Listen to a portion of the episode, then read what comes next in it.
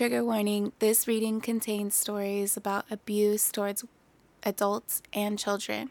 We also discuss suicide.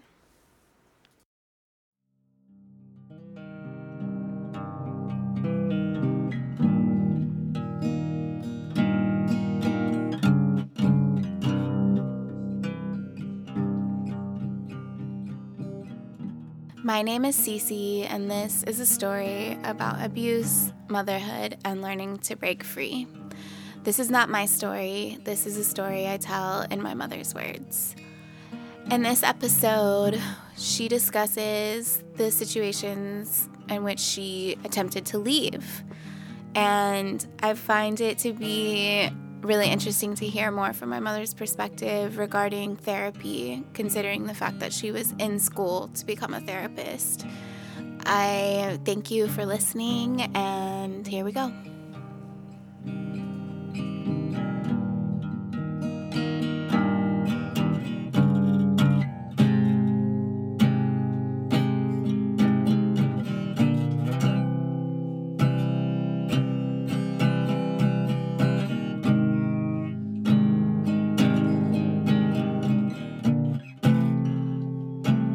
This next section is titled On Why Women Stay Revisited. From what I have heard in conversing with emotionally abused women, from what I have read, and certainly one of the main reasons that I stayed with my abuser as long as I did, was hope of his changing. I didn't want to divorce him. I had to, for my own emotional and spiritual survival. I was close to death, my esprit almost non existent. I didn't want to divorce him, I just wanted him to be nice to us. I remember talking to my sister in law, one of his brother's wives, on Father's Day when we had all converged at his parents' house. The two of us were outside on a swing, and I turned to her and said, I don't mind sharing my money with him, and I don't mind sharing everything with him my life, my children. All I ask is that he be nice to us. I don't even care if he works or not. I don't care if he goes out drinking with his friends. I just want him to be nice to us, and he's not.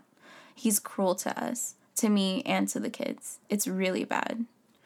That was several years ago, and I had already come to expect less and less from him. I certainly demanded very little from him by that point, which is what most women do. We begin living increasingly independent lives, taking care of all our children's needs, taking care of the house, the cooking, the shopping. In my case, the bills, which is an alternate means of financial abuse. Most emotionally abused women are not permitted to be involved in money matters whatsoever and are given a dwindling allowance for managing the household they are forced to ask for money beyond this meager allowance. We even began taking an increasing amount of care of the abusers themselves, for that is their ultimate goal. We will be solely responsible for taking care of everything for them, making their lives exactly as they want. They want us to painstakingly remove the distasteful rind of life, exposing and offering to them the sweet fruit of life. We are trained, we are lower animals, through the use of punishment and intermittent rewards, and through the fear of being hurt emotionally and physically. We are beaten into submission, expecting less and less from the relationship and from life. We are emotionally battered back into our own place, that collective place that has belonged to the female of our species for thousands of years.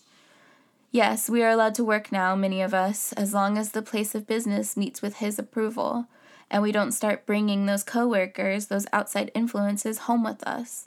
Work is work, but when working hours are over, it's time to come home, and we know what that means time to work at home. We need to make up for those hours wasted at work. There is so much to do around the house, the kids, and all these variously scheduled extracurriculars from sports teams, games, and practices, dance and music lessons, etc.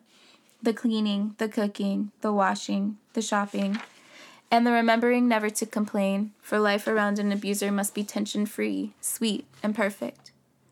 Any stress or complaining or even sharing of problems that we have encountered must be carefully hidden from his sight, for he simply cannot handle it.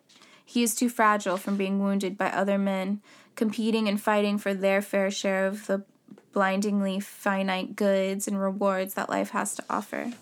We must lick their wounds for them, and that too is our place as women. We are the nurturers, aren't we?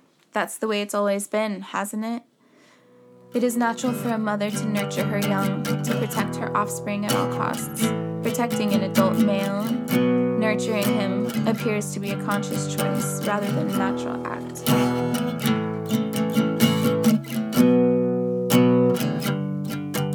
adult females want a life partner, a mate defined as an equal, one to share the pleasures and pains of life. Women no longer expect to have to obey their husbands, common law nor legal. History has been fraught with the required submission of women, primarily because men as a whole are endowed with a larger muscle capacity and often with larger physical frames than are women. Might was right, so to speak, or at least that was the way it was. Historically, men have made the decisions, made the rules of the world and of individual societies, of communities, of their families. Historically, women have been made, forced to abide by their rules without question.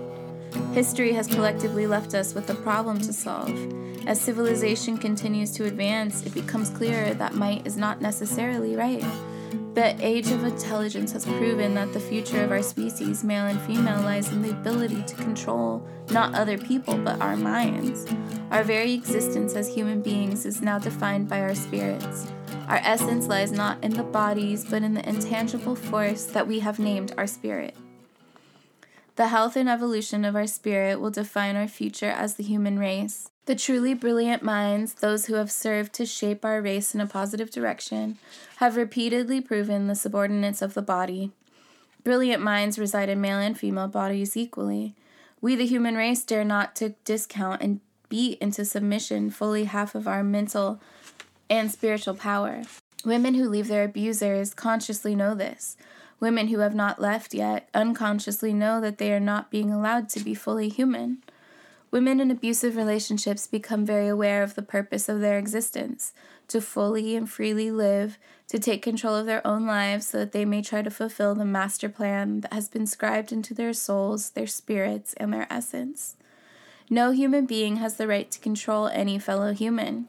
Yes, we need laws to protect ourselves from the aberrant of our race, those who, for whatever reason, choose to infringe on the rights of others. Beyond this exception, we have an obligation as a species to strive towards evolutionary perfection. In our great collective effort, we must assist one another in becoming fully human. We must encourage individuality and questioning of the status quo. Our evolution is infinite. We must work together as a race in striving toward a future marked with less emotional pain, less spiritual diminishment, if we are to experience an evolutionary improvement, we must nurture our individual spirits so that we may collectively nourish our humanity, encouraging a healthy evolution in a positive direction. This next section is titled On Being Secondarily Abused by Therapists. We, as therapists, understand the fragility with which most clients can come to us. In my early days of seeking help for myself, I would literally emotionally drag myself to a therapist's door in such psychological pain as to be intolerable. During the course of my marriage, I went to five different therapists two women and three men. The first one approached, a doctor and leading psychologist in the community. I sought seven years into the marriage. I remember the timeline vividly as I recall aligning the timing to the age old cliche of the seven year itch what I was experiencing went far beyond an itch, however. I was living in daily pain, an identified pain that I had been begun treating with nightly glass of, or two of champagne. I remember thinking that I needed the champagne to go to sleep, as I necessarily functioned at what I termed 90 miles an hour in order to get everything done. By that time, I had resigned myself to asking literally nothing from my husband, trying to live as independently as possible and attempting to shield him from any imperfections of life itself. He had successfully trained me or brainwashed me to think of him above all else so as to make his life experience as near perfect as possible, which I did so as to avoid his wrath. I was going to use the word punishments instead of wrath, but he himself referred to his reactions as wrath, so that is what I will use here. By that time, I was avoiding his wrath at all costs, which meant handling everything, literally everything for him and for the family, save his going to work when he chose to, which he did use as an intermittent reward for me.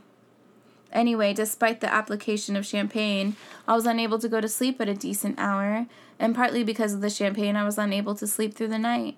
As therapists, we know that inability to go to sleep usually signifies anxiety, whereas waking in the early morning hours, 2 to 3 a.m., and not being able to return to sleep usually signifies depression. I was anxious and depressed and becoming increasingly exhausted, and therefore easier for him to control. When I dragged myself to the first female therapist, I had already resigned myself to the fate of my marriage with no hopes of leaving. Besides my learned helplessness and traumatic bonding to my abusive partner, he had threatened to ruin me financially, to slur my name, and to harm the children and me physically if I ever tried to divorce him. Yes, I had attempted to leave before. With these resignations, I approached the first therapist and talked for 50 minutes straight. There was a lot to tell. The only contributions she made came at the end of the hour. Why do you need this guy? My response I don't. I love him. With that remark, she closed the session and told me to schedule a second appointment. Feeling embarrassed, ashamed, and not understood, I paid my $85 and scheduled another meeting, which I never kept. I did not feel abused by this woman. Embarrassment and shame kept me from returning. Somehow, hearing myself verbalize my life with this man sickened me, and not seeing divorce as an option, a theme I saw her pursuing, kept me from returning to her for help. I think if she had said, I understand, you are verbally abused. This is a classic case. That's why you stay. I can help you. We can work through this together and you will come to understand. I think then I would have returned. If she had recommended Patricia Evans' book, The Verbally Abusive Relationship, or her book, Verbal Abusive Survivors Speak Out, and told me to schedule an appointment after the readings, I think then that I would have returned. I hope that I would have. One can never predict one's reactions. Perhaps I was not yet ready to finally leave. I was very weak emotionally at that time, but I know that this psychologist should have responded to my situation with at least these minimal attempts at interventions with me. Looking back, I think she was unaware of the dynamics of verbal abuse and was therefore unable to help me. Secondary abuse feels like being thrown off balance. It's confusing, takes you completely by surprise, and is deeply wounding. Like in secondary abuse to re injuring a physical wound before it is completely healed. The second injury is actually more painful than the first. When you are secondarily abused, there is no question no pondering about whether or not something constituted secondary abuse, you feel it, and the pain takes your breath away. So it was with my second male psychologist that I consulted, also a doctor. I thought very highly of him, and I did accredit him with being able to help me leave my abusive situation. He is the doctor to whom I took my son when he was feeling suicidal. This man did tell me that I was being an irresponsible mother by keeping my children in our described family situation with my husband.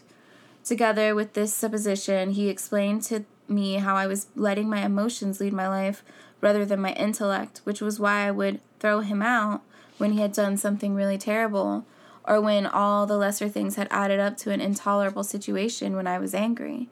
Then, when my emotions had calmed down, when I was feeling sad, remorseful, and sorry for him, I would let him return with the mere promise of changing. Really, really changing, this time. This made sense to me, and my son's depression convinced me that I had to leave the marriage, my children safely with me. I was at that point when I went home and unemotionally told my husband that I wanted a divorce. Most women do master the courage to leave when they see their children grossly affected or in danger of physical abuse. Not all leave immediately, for a safety plan must be in place, the majority of women being murdered after they have left when the abuser continues to act on his most grievous threats. Most women do make the final decision to leave and act on it when they feel they are at their safest moment, which is usually during the honeymoon phase of the cycle of violence. Adding to the indecision of leaving, this phase of the cycle is when it's hardest emotionally to leave, for this is when everything is actually going well.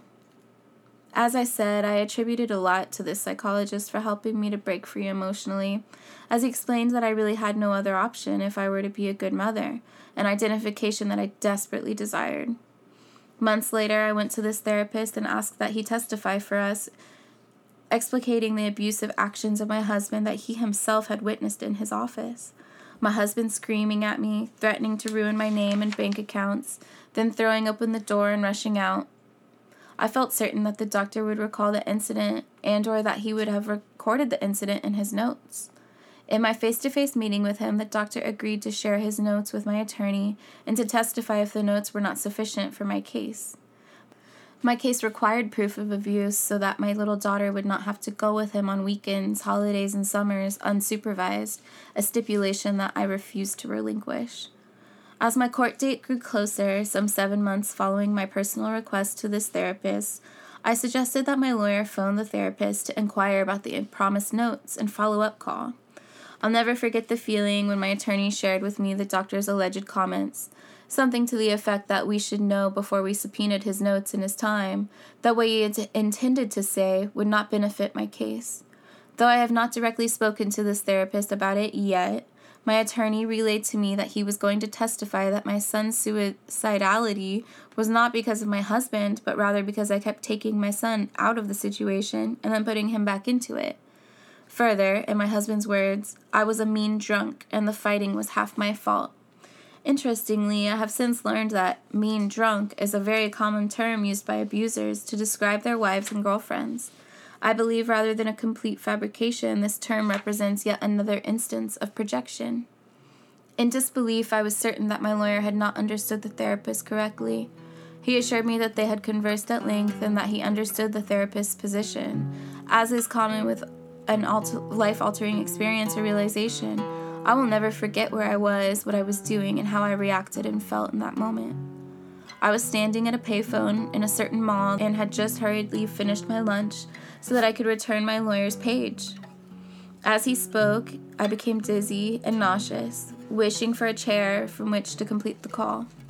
I felt deeply wounded, betrayed, and confused. The lawyer continued. He said the best he thought he could do for you was to get you to quit drinking. The sentence reverberated inside of my head and then seemed to pound through my body like the cold steel ball of an old pinball machine, leaving me breathless and internally beaten up. My thought was that the abuser had reached him, too, threatening the therapist with a lawsuit or worse. My husband had been a runner for a powerful law firm in the city, and he allegedly had a lot of blackmail material from which to draw, gaining cheap support and free advice from some of the more ruthless and unethical attorneys in the area. I presumed the therapist was resisting testimony that could cause him great grief and possibly cost him his reputation, for he too had witnessed a small dose of my husband's wrath. I had heard my husband threaten others over the years, a terrorist act that had gotten him his way to my knowledge each time. I could be wrong about the supposition of threats to the therapist. Like I said, I've yet to confront him on the matter. As I increasingly gain emotional strength, I streamline and refine the questions I will pose to this man. I harbor no ill will for him, and I think he was doing the best he could at the time. He may have even been honest with my attorney, a more important reason for scheduling a visit with him. He may be better equipped to assist others in situations similar to mine. Numerous studies have attempted to determine the reasons women remain in battering relationships or leave them and then return. Arising from an existential viewpoint that all persons are in charge of their own lives, that they are the products of their own choices and consciously decide at each moment the directions their lives will take, the question becomes why do so many women return to battering relationships? Having seemingly decided to end the relationship while in the hospital or police station, in hiding at a family member or friend's house, why do women return? Should we treat this more as an addiction? The similarities are remarkable. The question then becomes how much free will do we actually have? If one adheres to the medical model of addictions being a disease, does an addiction to relationship become a disease? A disease may be defined as some uncontrollable negative aspect of life, detrimental to the body, causing possibility of death. Intervention can help.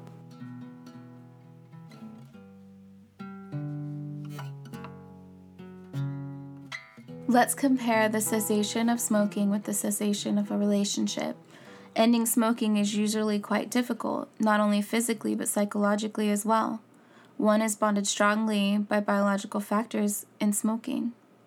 Women who leave psychologically abusive relationships do so when they have hit rock bottom, when they see no alternative but to leave to escape death. Same with physical addiction. We are told we sometimes must hit rock bottom, personal rock bottoms, which span the range. The stronger the psychological attachments, the harder it is to quit both. So, should we treat this relationship as an addiction? Stay completely away from him. Don't hear his voice, see pictures of him, don't see his handwriting. Train your mind not to think of him. When it comes to mind, immediately and consciously think of something else. The embedded question is how do we break the attachment that cements this relationship in so many ways? By interviewing these women for my dissertation, we may come to better know their story. Although each relationship has unique qualities, what are the common themes for these women? Do they have vastly different problems to contend with that we aid them in solving? These women are the ones who may or may not present to private psychotherapist's office, but it is unlikely that they will show up at battered women's shelters or police stations or any other community facility. Instead, these women try to help themselves the best they can, remaining silent to all but their private therapists. They may read self help books in an attempt to cope with their situations, but how closely does the material they read speak to their situations? I suggest studies fail to understand and address this particular need and fail to advise them concerning the very real problematic situations in which they find themselves. A note to consider most studies indicate that economic independence contributes to the likelihood of women leaving abusive relationships. Within the specific subset of economically independent women, what then become the most important factors which enable women to both leave and remain free from the abusive relationship That completes the second notebook, and we're moving on to the last one.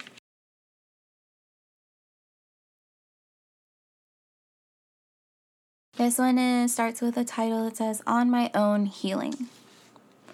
I remember vividly the day my cousin came to visit me. She lives in a town about one and a half hours from my own, and though we live fairly close to each other, our face to face visitations are few, both of us having families, jobs, and extracurriculars with our children.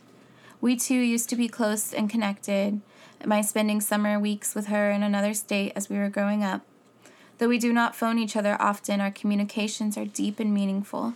So it was with this visitation, which came at the depth of my depression, the time just prior to finding the therapist who would help me to begin my healing process.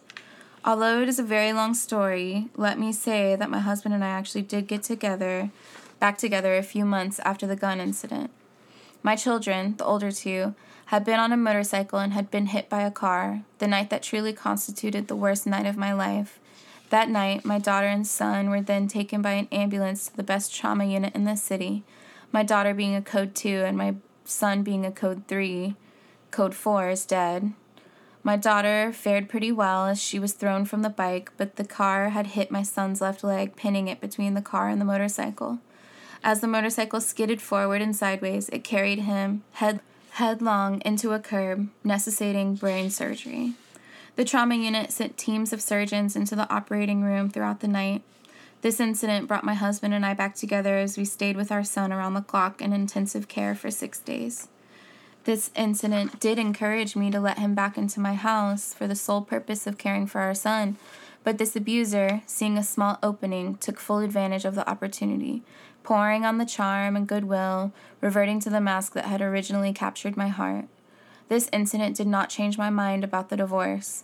My son was in a wheelchair throughout the summer.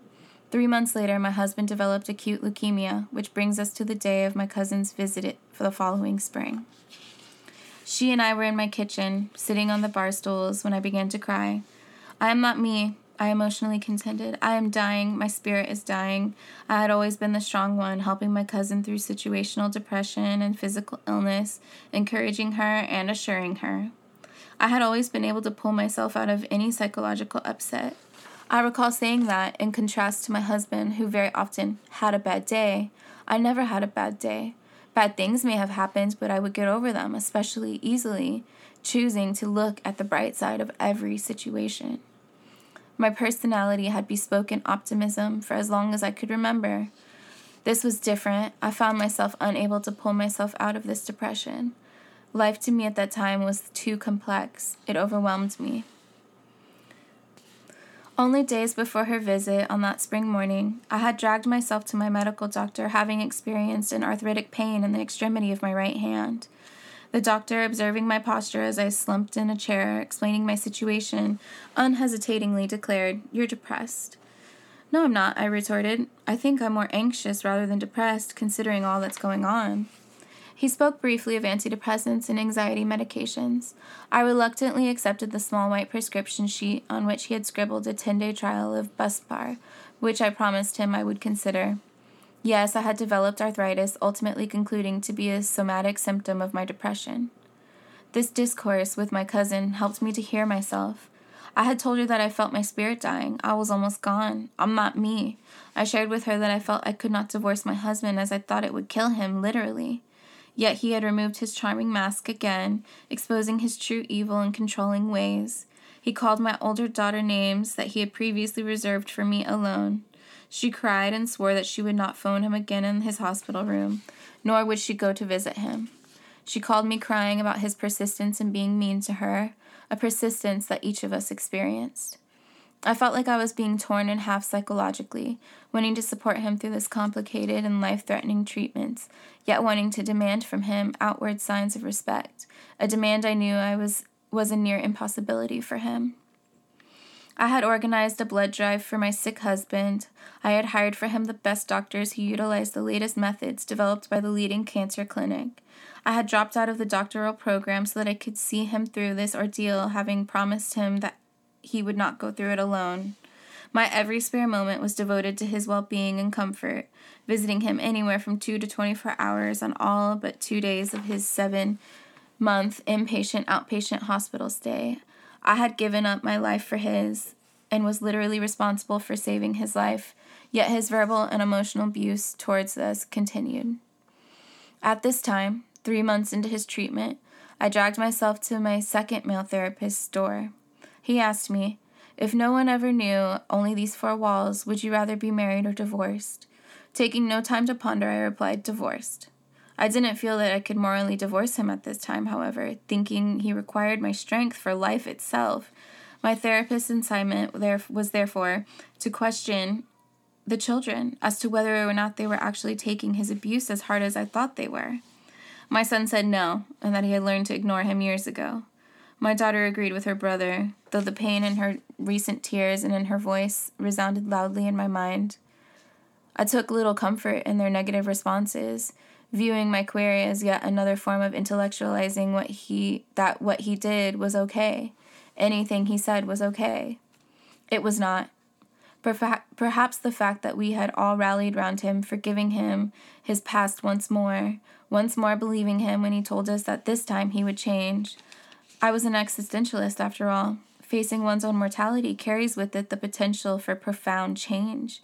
He could redefine himself, rewrite his script with the main character having a change of heart, a change of spirit. He could be the loving father that our children had always craved. He could be the understanding and supportive husband, the man I had first fallen in love with years ago. He said he would. A question that my brother in law, my husband's older brother, posed to me one night, the night that I completely stopped talking to my husband, rang so true as to be the turning point in my situation. Have you ever seen a leopard change its spots? I stopped, my teary monologue paused, with a new sense of strength, answered his rhetorical question. No. He was not going to change. Perhaps he could not change, did not want to change. Who was I to impose my possible impossible to achieve demands on him? Hadn't I given him enough time to see the light? Enough chances with my variety of ultimated therapists? It was at that moment that I emotionally answered my own rhetorical question yes. That night I gained a new strength, the calm and determined strength that accompanies the assurance of having made the correct decision. My spirit was not to die, and I needed the strength to fight for the lives of my children. My children needed their mother back, the strong and beautiful woman who had brought them, innocent and trusting, into the world. The realization of my long term absence, my dying spirit, and those of my children sickened but no longer immobilized me. Summoning the necessary emotional detachment, I intellectually reframed the dissolution of my family, together with its hopes and dreams that I had clung onto for so long as an objective problem to be solved. I knew that I faced no simplistic problem. I had to declare a war. As with external affairs, where one country or another finds itself in the midst of a raging war with very little warning, I realized that the war had already been launched without my knowledge. As my husband's life motto was expect the unexpected, it echoed in my head. I acknowledged and shared my brother in law's fear. I'm just afraid you'll buckle under on me emotionally. Not this time. There was too much to lose, and I knew it. Consciously and unconsciously, with every fiber of my being, I knew it. The instant intensity of the realization of what had to be done, of what I faced ahead, caused me to gasp. I choked on the negatives, choked back the fear, and breathed in deeply. I filled my lungs with strength and courage and determination. I will not buckle, I said, I promise. Though it may appear strange to an outsider, one who has not experienced verbal and emotional abuse, those words marked the beginning of my healing process. My personal low, my near spiritual death, was marked by a lifeless depression, an absence of physical and psychological strength, my determination to act, to launch an offensive, my ability to stand up for myself once again, my only means of survival culminated in the return of my true self.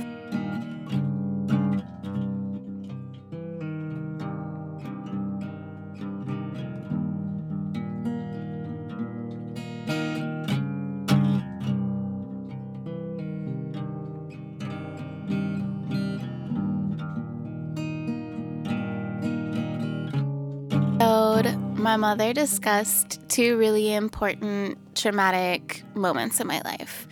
One of them being when my brother got his head injury on that motorcycle accident.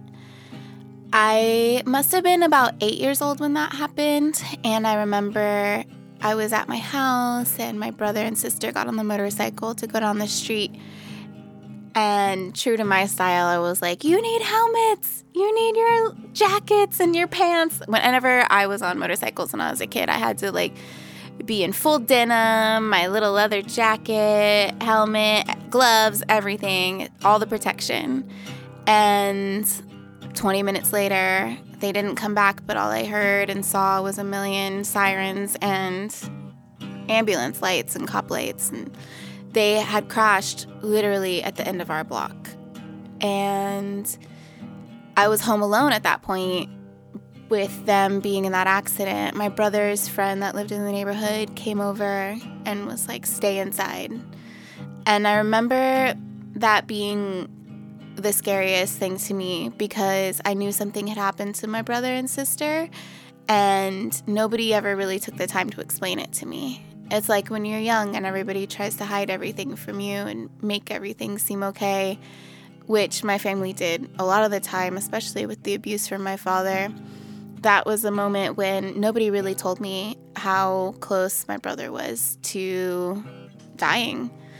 And I do blame that head injury when he was 15 in that car accident. So if he was 15, then I was eight. That was a huge contributor to his impulsion and to his eventual suicide. Um, head injuries are very well known for increasing your chances of suicide. So that was a very traumatic thing for me to hear my mother's uh, very simple rendition of how that went how, how that went down. And then the second thing was her describing her leaving my father or trying to when he got diagnosed with leukemia. And that was, again, one of the scariest things I ever witnessed because he was in the hospital for a very, very long time and was having like bone marrow transplants. And seeing him go through that, like, I was forced to go to the hospital a lot to visit him and to comfort him. And when he would come home, like when they would allow him to come home for a few days or a couple of hours uh, during his treatments, he was a monster at my house. And I remember very specifically him overdosing on the floor of my mom's bathroom, and I was the one that found him. He had a heart catheter, and I, if I remember correctly, they said that he had like tried to shoot speed into his heart catheter, and I don't really know the accuracy of that, but that's how I remember it. It obviously explained to me many years afterwards, but seeing him on the floor, so sick, and I guess so fucked up, and having to call 911 on him was like also very, very traumatizing.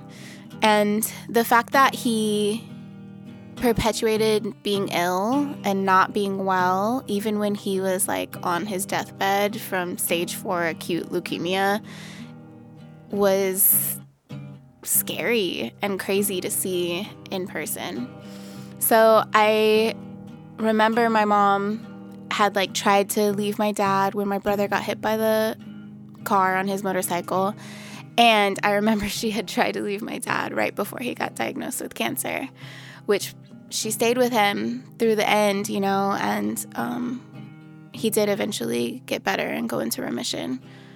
But I feel like the describing of how she was treated by therapists was obviously a sign of the times. And although therapy has a somewhat negative connotation and people don't necessarily have such a positive uh, perception of therapy, I'm so relieved that that has become more accessible and that stigma has changed, at least in the past couple of years, because I know of a lot of accessible therapists and people that are in therapy that find a lot of wonderful things that come out of it. And I'm so happy to hear that my mother was finally able to find a therapist to help her get out of her abusive relationship. So, this next episode will be the last one. It's going to be a little bit longer. And I always say thank you so much for making it this far. And we'll see you on the next one.